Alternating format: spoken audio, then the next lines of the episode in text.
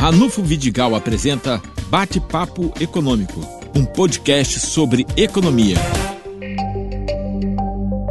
Muito bem, o nosso bate-papo hoje recebe o professor José Luiz Viana da Cruz, um especialista aí é, nas questões regionais, nas questões nacionais e na questão do petróleo.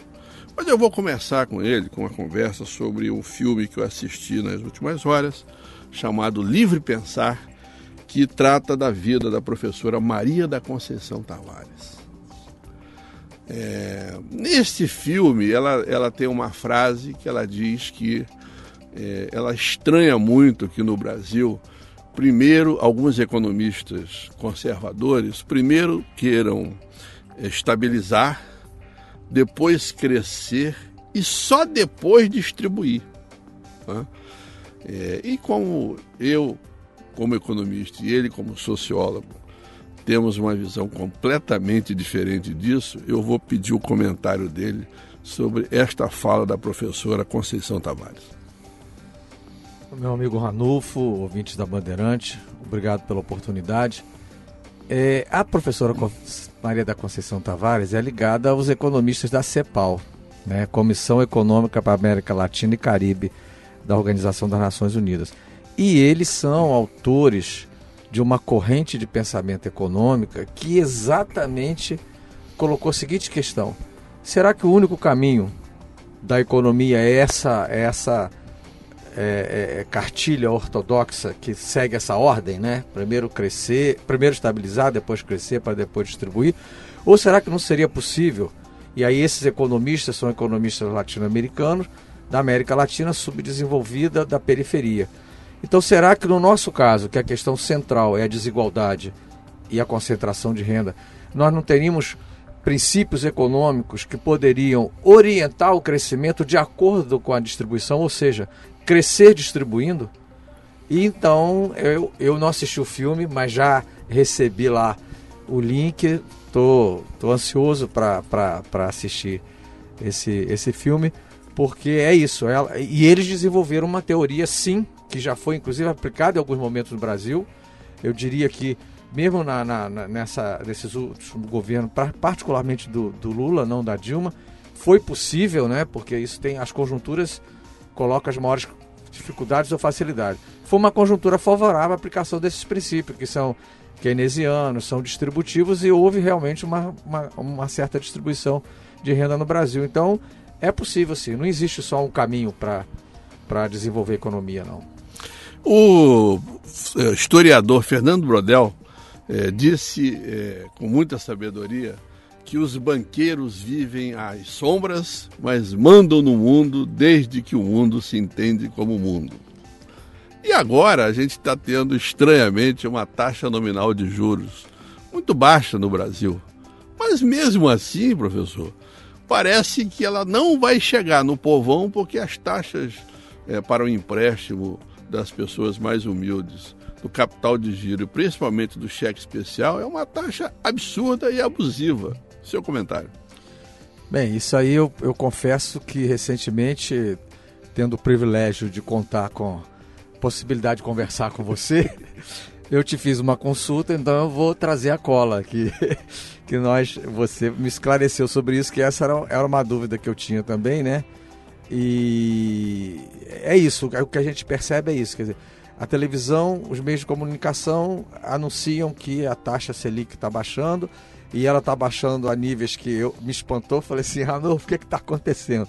Significa então que essa, essa, essa orgia de usura, né, que a, a Bíblia inclusive condena, dessa essa, esse carnaval que é feito com juros que os bancos, é, nos últimos anos no Brasil, é, nos momentos de crise, os bancos tiveram lucros maiores até do que nos momentos que a economia é bem. Parece que eles se alimentam mesmo, são como abutres, né? Se alimentam de, de dos cadáveres, né? Que eles mesmo produzem. É, então é, é, é, essa é essa a questão, ou seja, é, não temos ainda é, mecanismo de controle do sistema financeiro, do sistema bancário, para que seja feita uma justiça fiscal distributiva no sentido da população, ou seja, que ela se beneficie desse, dessa é, dos benefícios da taxa Selic, né, que ela seja é, repassada, vamos dizer assim, ou se aproxime o máximo possível das taxas do crédito ao, ao consumidor ou do uso que é cada vez mais necessário do cartão de crédito. Quer dizer, induzir a gente a substituir o dinheiro vivo pelo cartão de crédito e o cartão de crédito é essa forca absurda. Né? Então isso tem que caminhar muito no Brasil. Isso ainda é irracional, inadmissível, algo que não existe em nenhum lugar do mundo. E isso drena dinheiro da população, drena dinheiro do consumidor, drena dinheiro do assalariado, drena dinheiro do, do povo. Então, nós estamos bancando esses juros aí.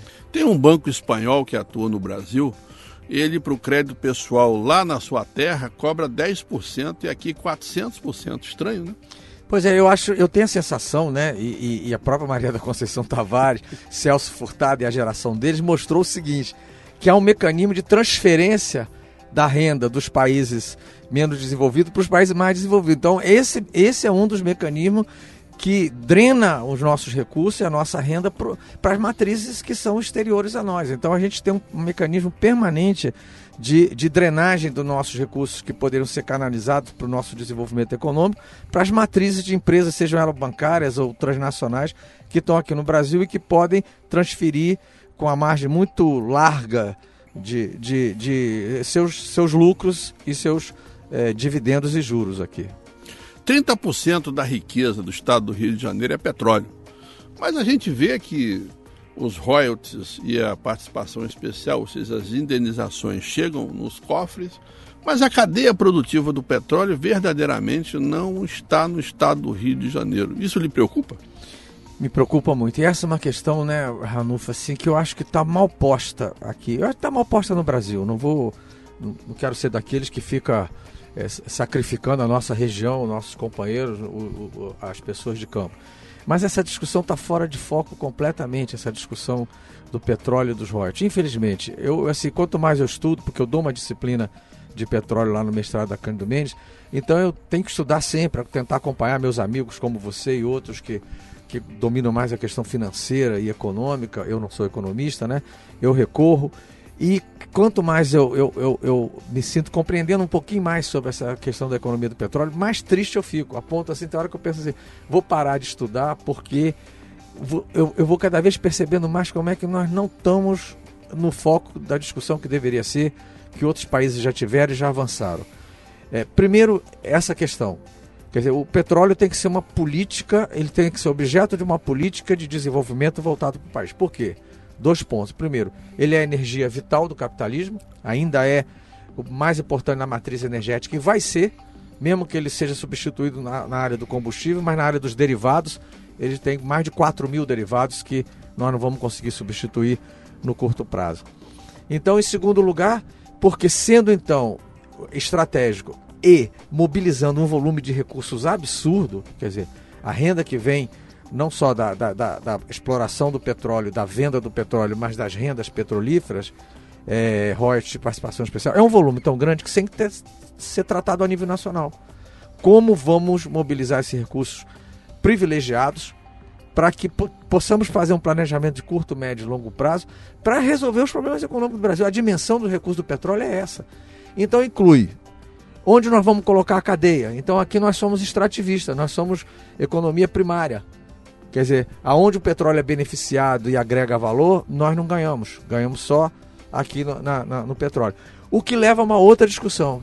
Sendo essa a questão central da discussão, aonde você vai localizar o parque industrial, o, o encadeamento que você vai fazer no território nacional para é, é, mantendo os interesses nacionais, aí você não pode só se guiar pelo lucro. Nenhum país do mundo pega sua maior riqueza e trata ela como se fosse só uma atividade empresarial para gerar lucros e dividendos. Ela passa a ter uma responsabilidade nacional para o desenvolvimento nacional. E é essa parte que a gente é fraca. Porque aí você estudaria que, que partes da cadeia poderiam ficar no Norte Fluminense para você resolver essa questão da outra ponta, que é a questão da renda. Então a gente acaba vendo a renda como a única possibilidade de ser beneficiada.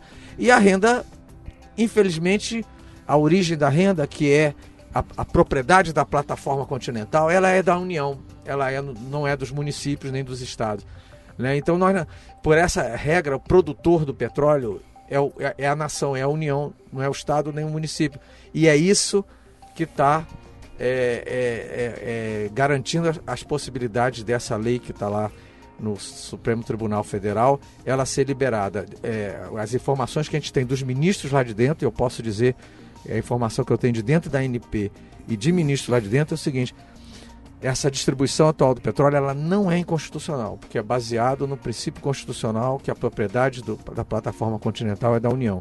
Então ela é indefensável. O único recurso que nós temos é ficar mesmo prorrogando, adiando, adiando, adiando, algo que é um pouco inevitável. Então por que, que a gente, enquanto isso, já ganhamos tempo? Estamos ganhando há mais de um ano, não, desde 2013, que nós estamos adiando essa lei. E agora ganhamos 120 dias. Pois é, então por que, que nesses 120 dias, é, é, tomando conhecimento desse fato, de que ela é constitucional, por que, que a gente então não rediscute essa, essa distribuição de forma que seja justa para nós, né? mas que de certa forma o restante do país possa se beneficiar também? É, essa seria uma equação que obrigaria a, a, a, todos os entes federativos a ter uma, a humildade de pensar no país acima dos seus municípios. E uma grande negociação em alto nível. Em alto nível. Um pacto. Seria um verdadeiro pacto federativo que desafia a nossa, aos nossos representantes políticos. Novembro chegou e a participação especial do petróleo, que é oriunda dos campos de alta produtividade, veio é, com caixa para o norte fluminense em queda de 50%. Isso praticamente chegando aí o, a data de pagamento do 13º salário de muitas prefeituras.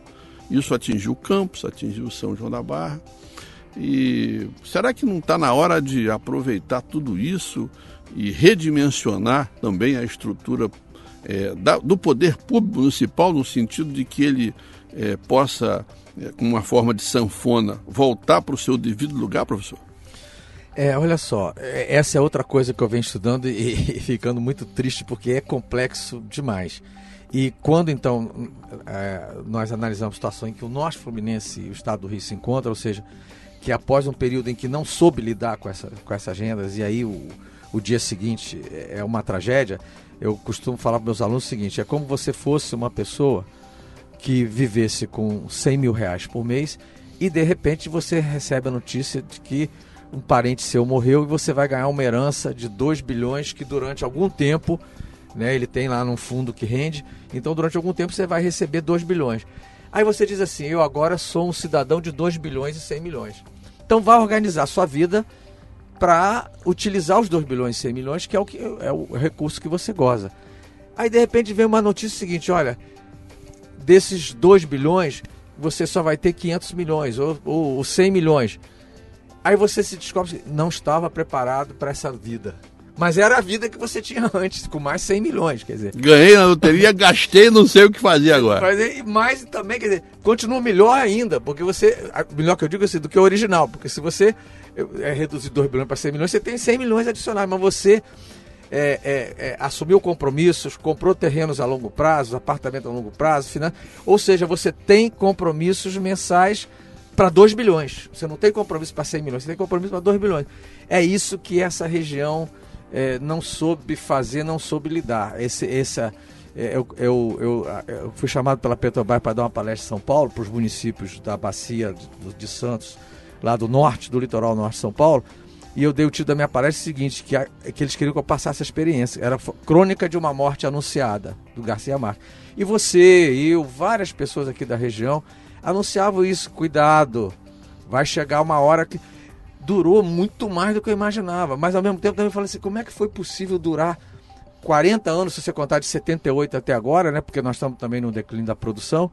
E a gente sai, de, depois de 40 anos de bilionário, sai como mendigos, entendeu? É, e recebemos 19 bilhões de reais nos últimos 20 é. anos.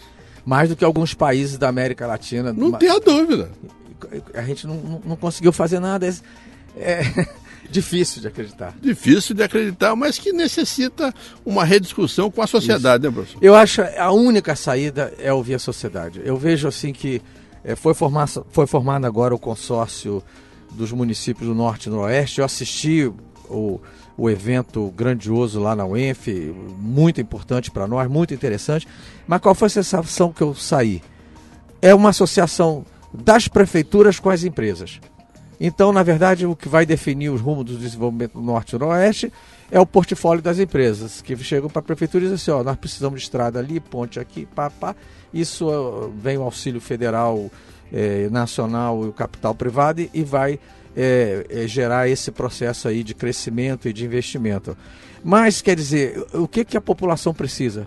Por exemplo, eu, eu, eu hoje eu publico, inclusive, no exterior, vai sair um artigo meu numa revista no Chile, que eu analisei os dados da CEPAL e percebi o seguinte, que você sabe disso, a gente conversa sobre isso. Na verdade, o mundo globalizado hoje está sendo a disputa da hegemonia dos Estados Unidos, da, com a China, mas você tem o Japão de um lado, você tem a União Europeia e tal. O que, que, que acontece? O, o, o PAC do, do governo do PT, o, o, que é o Programa de Logística de Ferrovia e de Rodovia no Brasil, ele é ele, ele recorta o Brasil todinho com ferrovia e rodovia só para escoamento da produção da economia. Não tem nada previsto para gente, para pessoas. Então, fiquem sabendo o seguinte: nós vamos ter uma das maiores malhas ferroviárias do mundo, sem permissão para nenhum passageiro viajar nesses trens. Mas fazer a, so a soja chegar mais barata no exterior. É isso, são os canais. O minério de ferro. Nada contra se você tem dentro. Aí voltamos à sua primeira pergunta. Que economia é essa? E como que ela vai distribuir lá no futuro se o transporte ela não vai distribuir? Porque é, é impressionante. Eu tenho traçado dessas rodovias, eu tenho vários mapas que eu mostro para os alunos para mostrar para ele a integração do Atlântico com o Pacífico, o IRSA na América Latina ligando o Porto do Açu. Eu tenho traçado a ferrovia que sai do Açu, passa por Goiás, Mato Grosso e vai lá para o Pacífico. Aí a China lá é com a China. A China é que está tratando dessa infraestrutura lá, né? E aí eu falo para ele, olha só, o cuidado que tem de desviar das cidades para evitar que nenhuma cidade no meio do caminho passe a reivindicar. Ó, e atrapalhe. É, exatamente, que atrapalhe o fluxo dos trens que vão levar as mercadorias e possa dizer assim, ó, pô, agora nós temos uma ferrovia aqui, trens maravilhosos, modernos, passa aqui de noite levando soja, trazendo é, açúcar e tal e tal, e a gente, para ir de, da, da cidade aqui para a cidade vizinha, a gente não tem transporte, a gente tem que se virar. É isso que eu acho que volta à sua pergunta inicial. É um modelo de economia que não é feito para as pessoas. Aí depois como é que vai distribuir? É isso. Isso é só uma palhinha inicial, porque o professor Zé Luiz vai voltar outras vezes para conversar com a gente. Muito obrigado.